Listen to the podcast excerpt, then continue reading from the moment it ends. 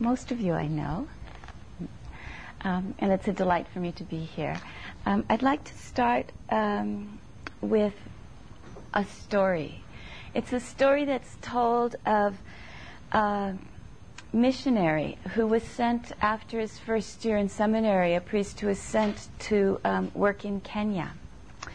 And it's said that this um, priest was working in a village in Kenya, and he started to notice that many of the villagers were getting diseases that were contracted through the skin. And he started to watch and notice what was happening, and he realized that they were getting these diseases contracted through the skin because they were always sitting on the dirt, sitting directly on the ground. And so he had this great idea. He had a brainwave, and he thought, okay, I'm, we're going to build stools. So he got the villagers together and talked about stools and how important it was to not be sitting right on the ground. And he collected the materials, got the wood together, and um, together they built stools. So then everybody in the village was now sitting on stools. And there was a tremendous decrease in the number of illnesses that were contracted through the skin. But suddenly everybody started to get lung infections. And the reason they were getting lung infections is that in an African hut, they have a fire inside the, the hut, the cooking fire, and the smoke comes up to a certain level. And when they were on the ground, they were below that level. And now that they were on the stools, they were breathing in all the smoke. So okay, so what can we do? So he has another brainwave, and he thinks, well, we'll just put vents in the roof to let the um, let the smoke vent out. So we gathered the village together and started talking about the importance of vents and how this would prevent the problem of the lung infections. So,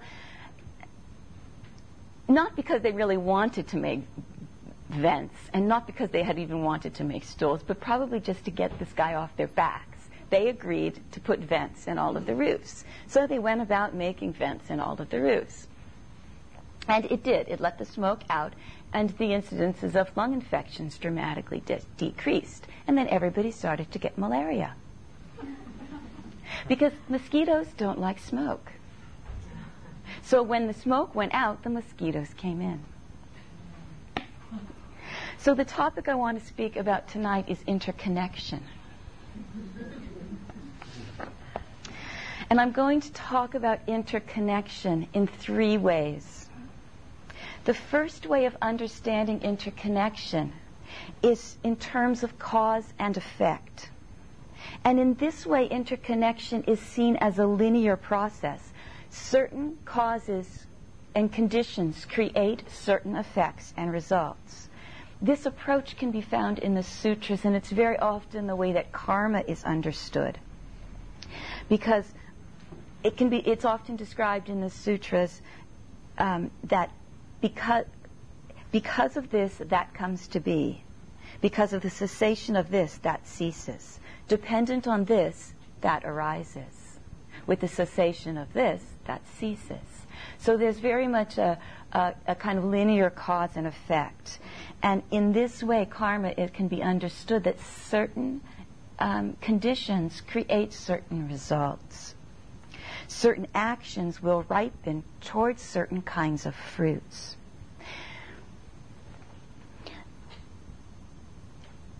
This is important in understanding how it is that our actions bring results, how our past conditions our future. And when we start to see how our past conditions our future, we can begin to value, uh, really start to value the power of morality in our conduct. It isn't just something that we do to be good, but we act in certain ways because we want certain results or don't want other results. Um, uh, an illustration of this quality of causation is that if you were to push um, say, a plate off the edge of a, of a, of a dish. I mean, off the edge of a table, take a, a, plate or a dish and push it off the edge of the table. There's an interdependence between the hand that pushes and the plate and the falling and the breaking. There's an interdependence, some causal links there.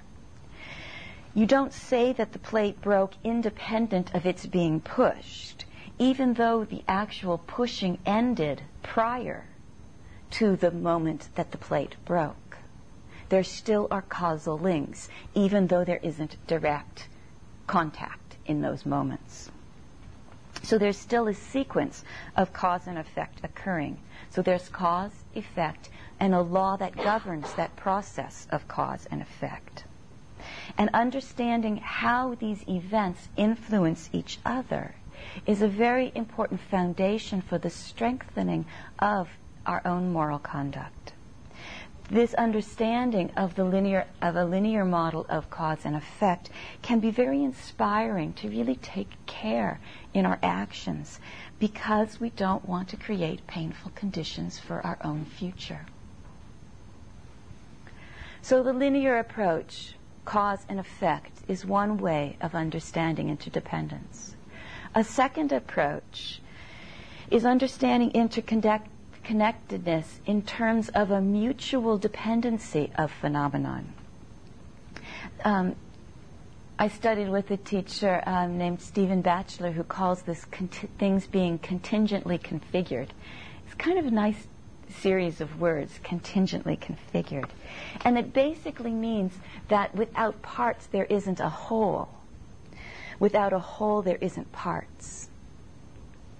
The traditional illustration that's used um, in India and in the Buddhist teachings as well is of a chariot. Contemporarily, we usually speak of a car or a truck. But you don't, to, to compose a chariot or a car, we need the tires, we need the hood, we need the seats, we need the steering wheel, we need the brake. We don't take the brake and the tires apart and say this is a car. And yet, with, without components, we also don't make up a car. And we can start to then debate how many components of a car do we need to call it a car. But basically, you get the idea that, that, that parts make up a whole and a whole is composed of parts. This is an illustration that also works with consciousness. So consciousness can be dependent upon the coming together of senses and an organ that re- recognizes the senses and the knowing of it. Sight is dependent upon the objects, an object to see as well as a capacity to see and an ability to cognize what is seen. There's a, a very traditional story in India of a king that hears a lute. And he demands that his minister bring him that most beautiful sound. So the minister goes to the musician and returns to the, um, takes the lute and returns to the king with this lute. But the king is very angry. He's not pleased at all to see the lute. And he demands the sound, not the box not the instrument. And the minister then explains to the king that the sound does not exist separately, but is dependent upon the string, the bow, the box, the player. And this is an illustration that is often used that to understand how self, how identity, how a sense of being someone is contingently configured.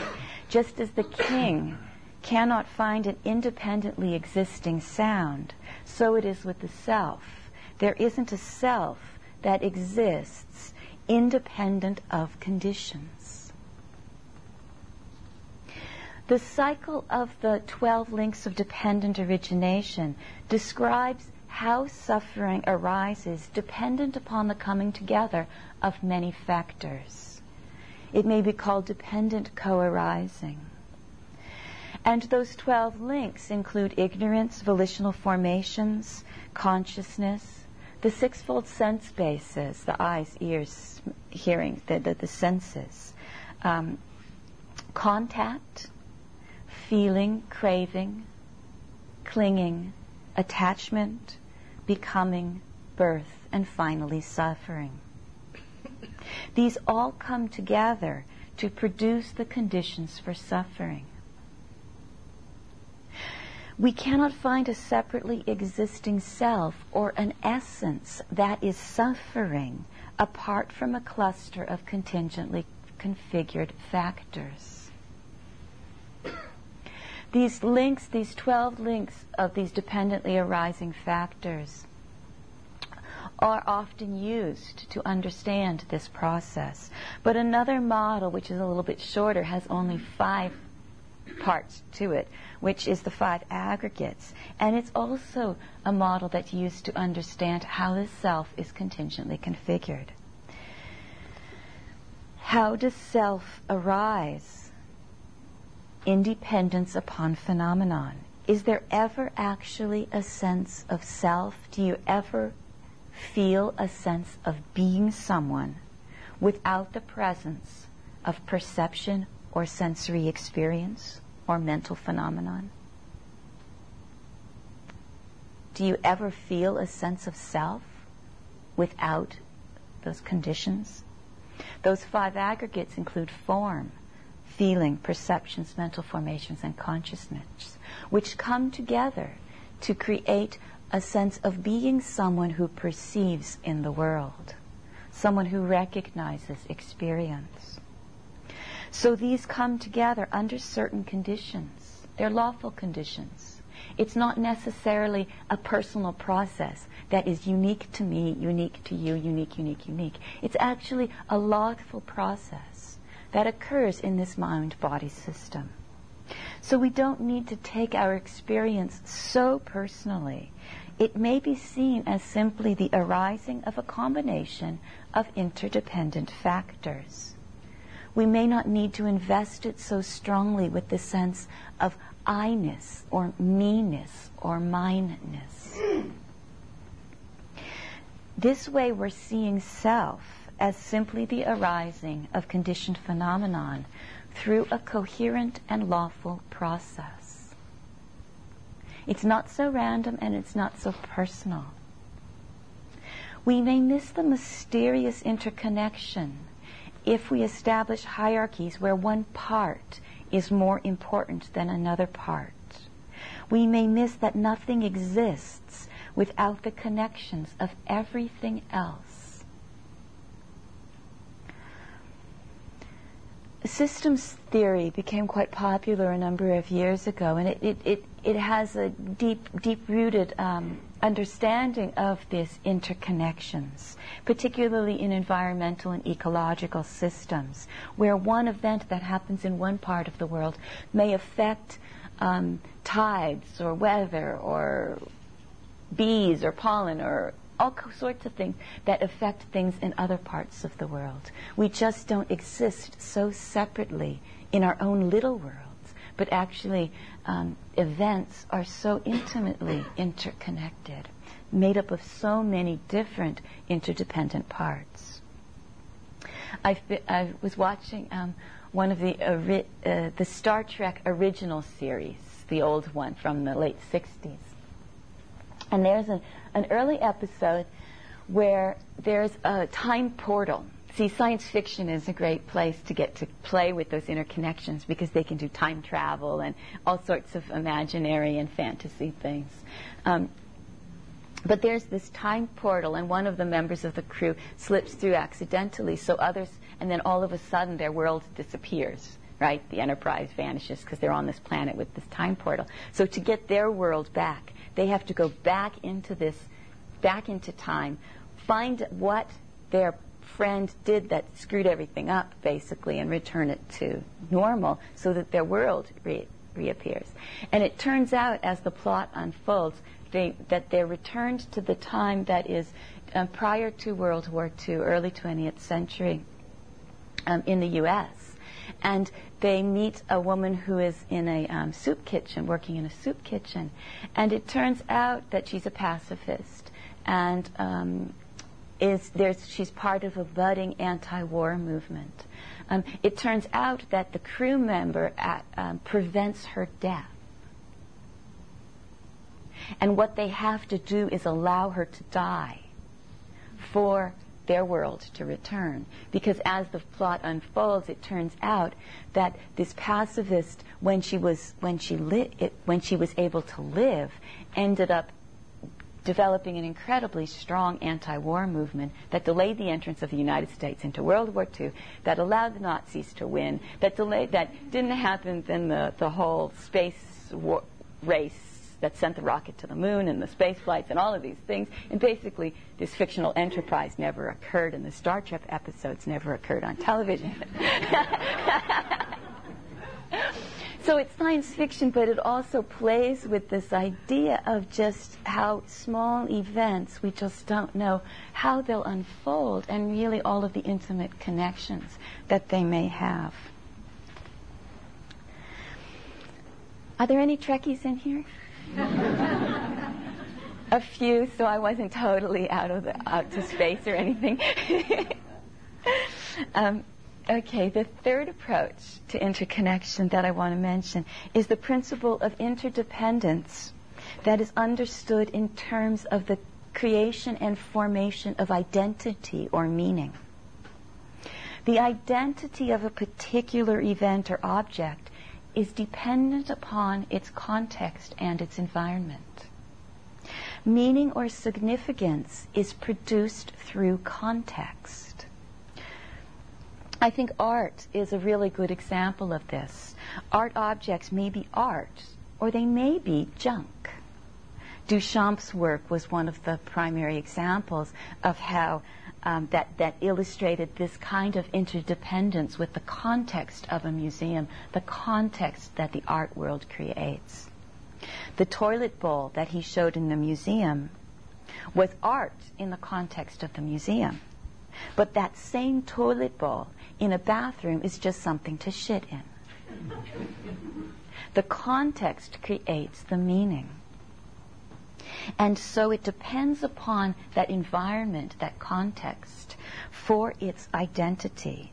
And in this way, identity is understood as being co emergent.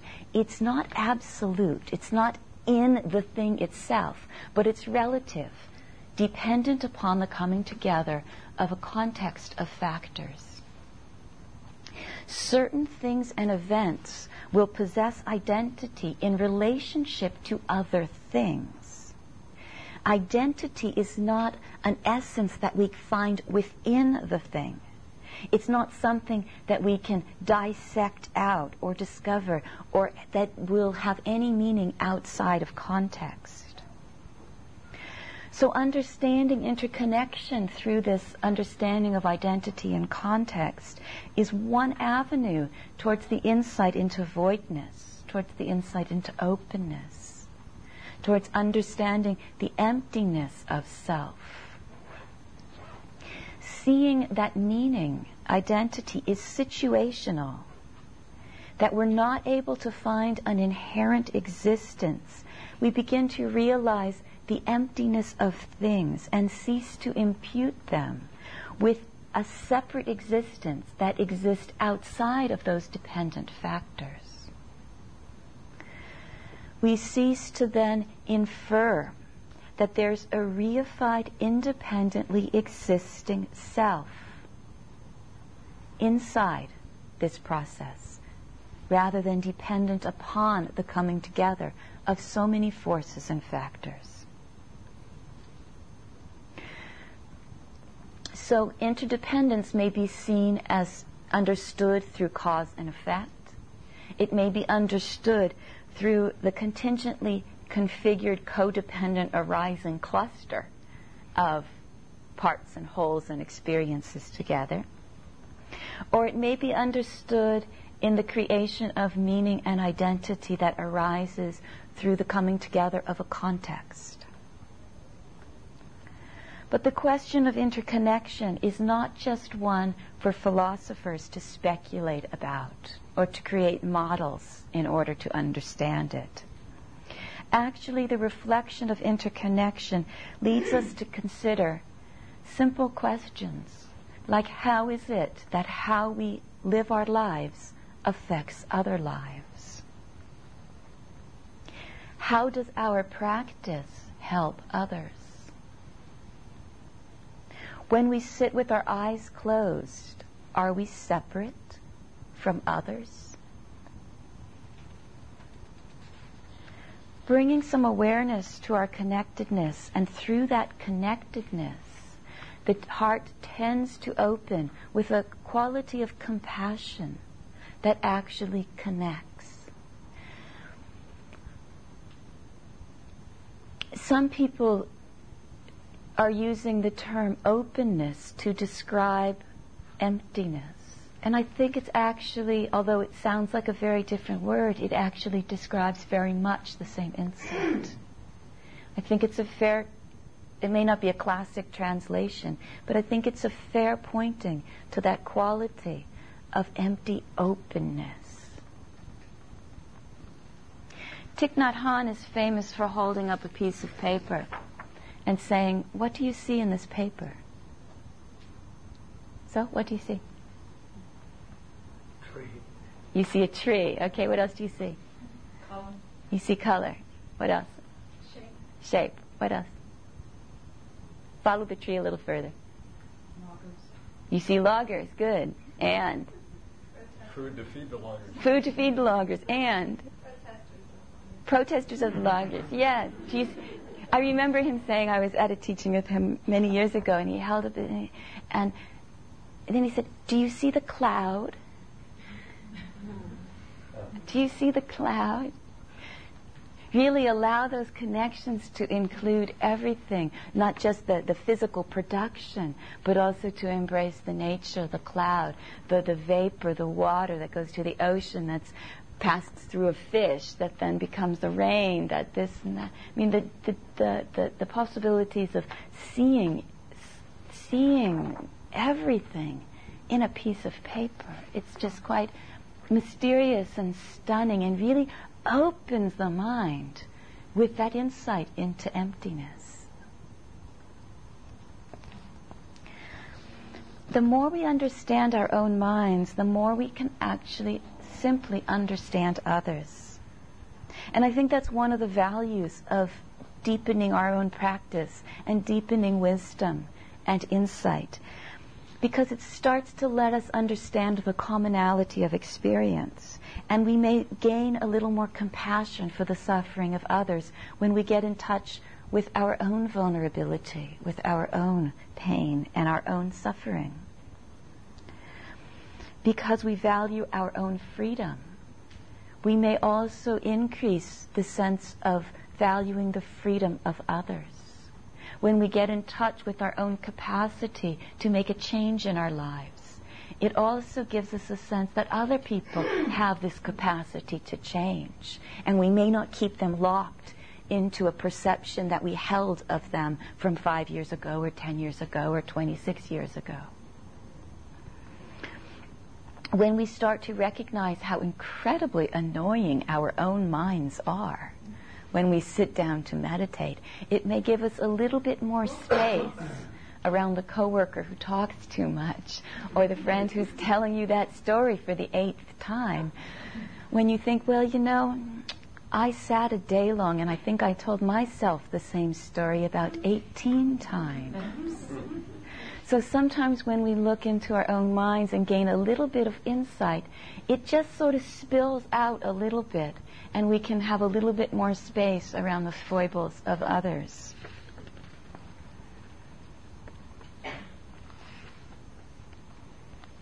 From our own experiential insight that we gain through our practice, through the growth of wisdom and compassion, we can start to realize that we're not powerless over our tendencies.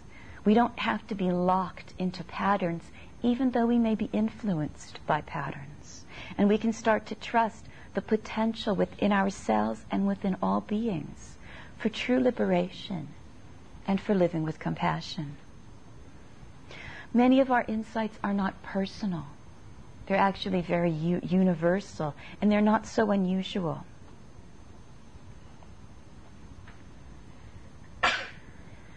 I was just um, I I was just on retreat last week, and um, actually um, returned only today. Um, had the opportunity to, to do some study up um, in Abhayagiri as well.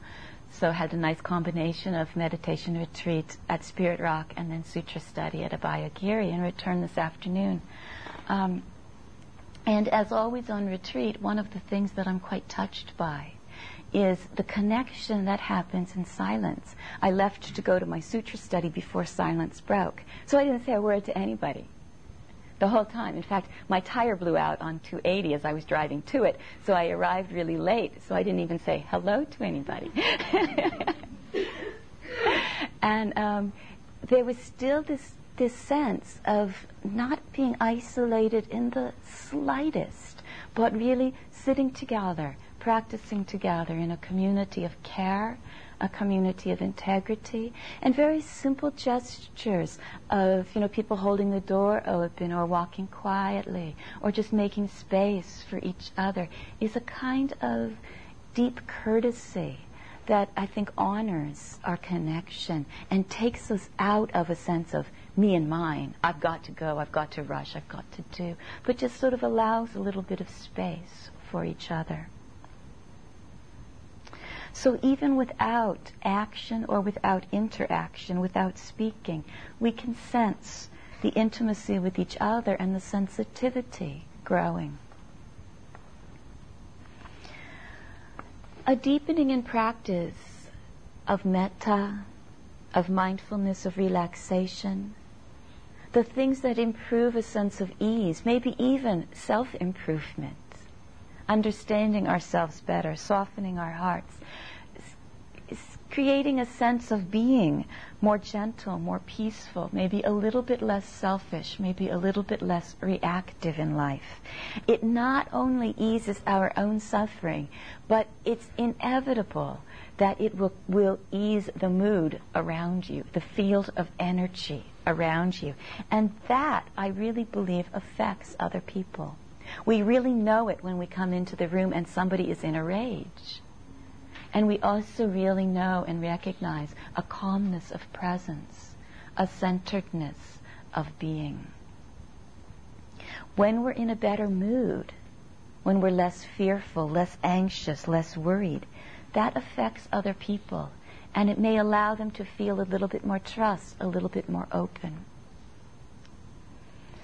Much of our interactions, whether they're conversations or through working together in projects, many of those things that we do together are not so much motivated by the task, but maybe motivated by the wish to connect, to overcome any kind of feeling that we're living isolated in a bubble, separate from each other. When I lived with my guru in India, Punjaji, many, many people would offer to do things for him or to do things around the house to massage his feet or to fix a light bulb or to cook this or to do that or to plant something in the garden. It was amazing to me how many projects people could come up with um, because actually very little was needed. And at first, um, we lived in the house really in a mode more of renunciation. And he, his response to most offers was, We don't need it. We don't need it, which was very true. We lived a very, very simple life that needed very little, and most projects only created more needs and complications. So his, the first probably maybe two years, maybe more than that, that I was with him, it was always, uh, we don't need it, we don't need it, we don't need it. The last year or so that I lived with him, things started to shift, and I think he was was really allowing satsang to take the form the, of these connections through projects the connections through service, the connections through doing something for him or for the house or planting something in the garden. And to, in a way, honor that form of teaching, that form of connection, and that form of service.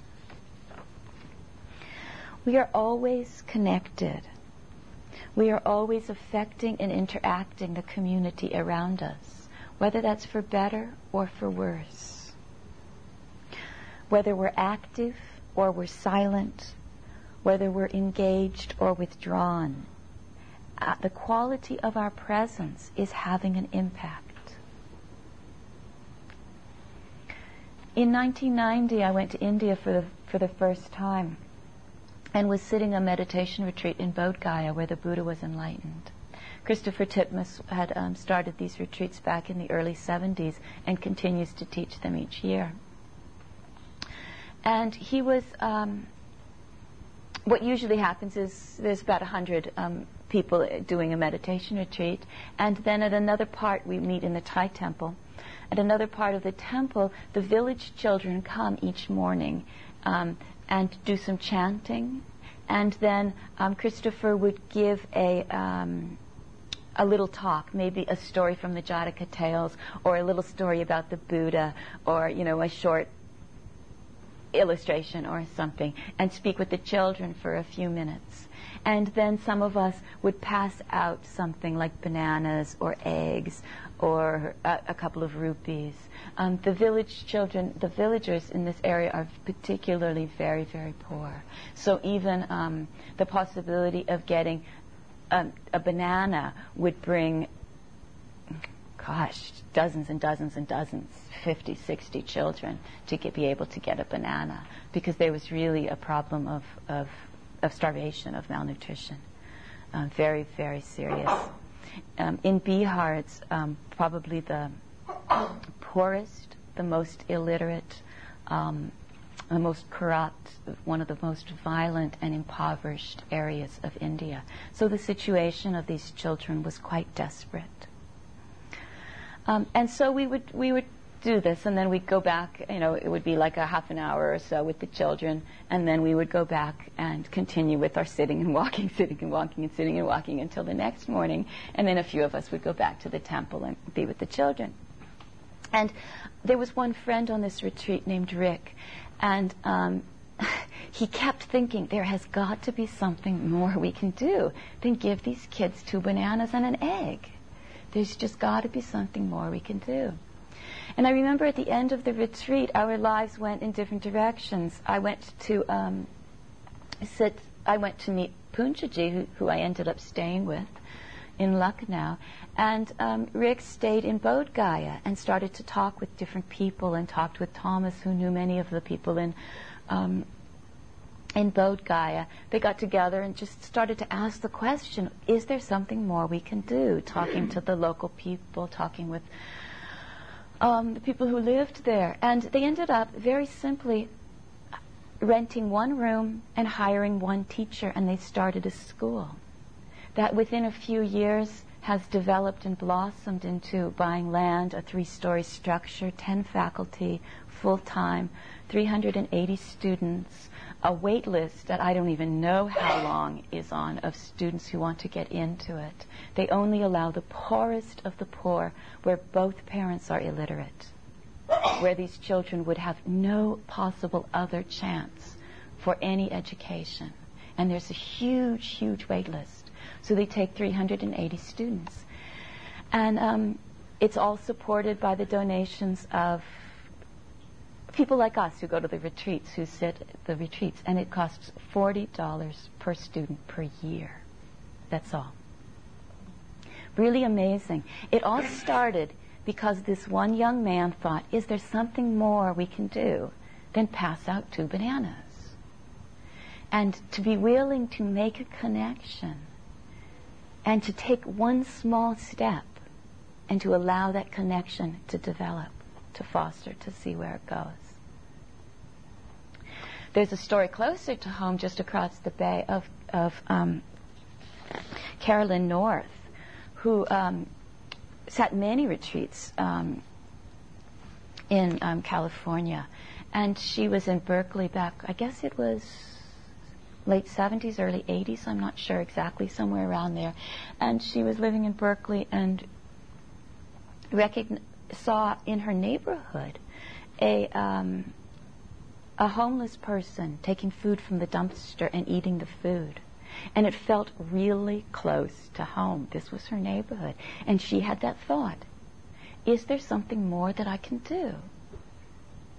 And instead of just pushing that thought away, she acted on it. She talked with some friends. She um, ended up getting a group of people together, and what they did started to do is they started a project called Daily Bread, and people before or after work would pick up food donations from bakeries and stores that were going to throw the food away, and they would bring that food to um, shelters and soup kitchens. So they provided the links to help get food to the people who needed it. Again, it was not a complex idea, but it was the initial step of making that connection. So sensing our connections and a willingness to connect can overcome that odd feeling that many people have of feeling separate and alienated, alone or lonely. Meditation practice attunes us to this connectedness, to this love.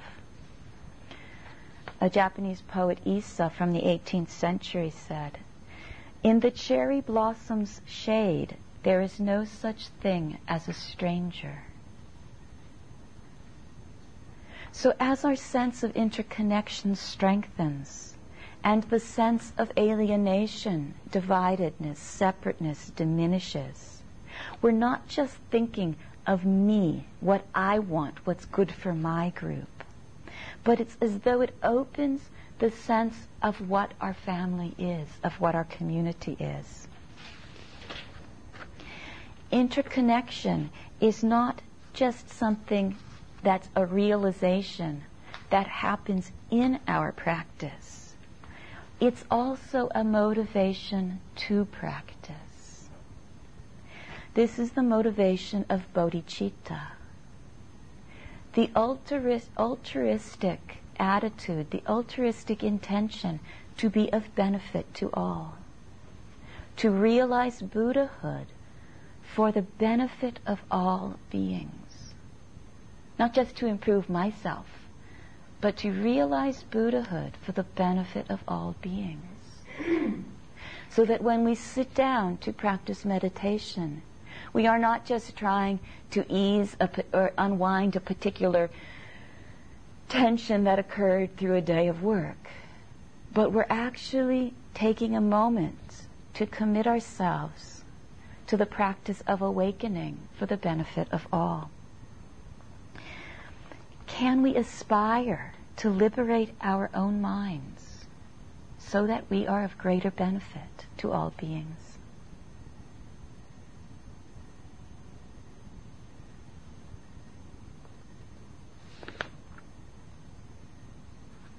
I think I'll stop there.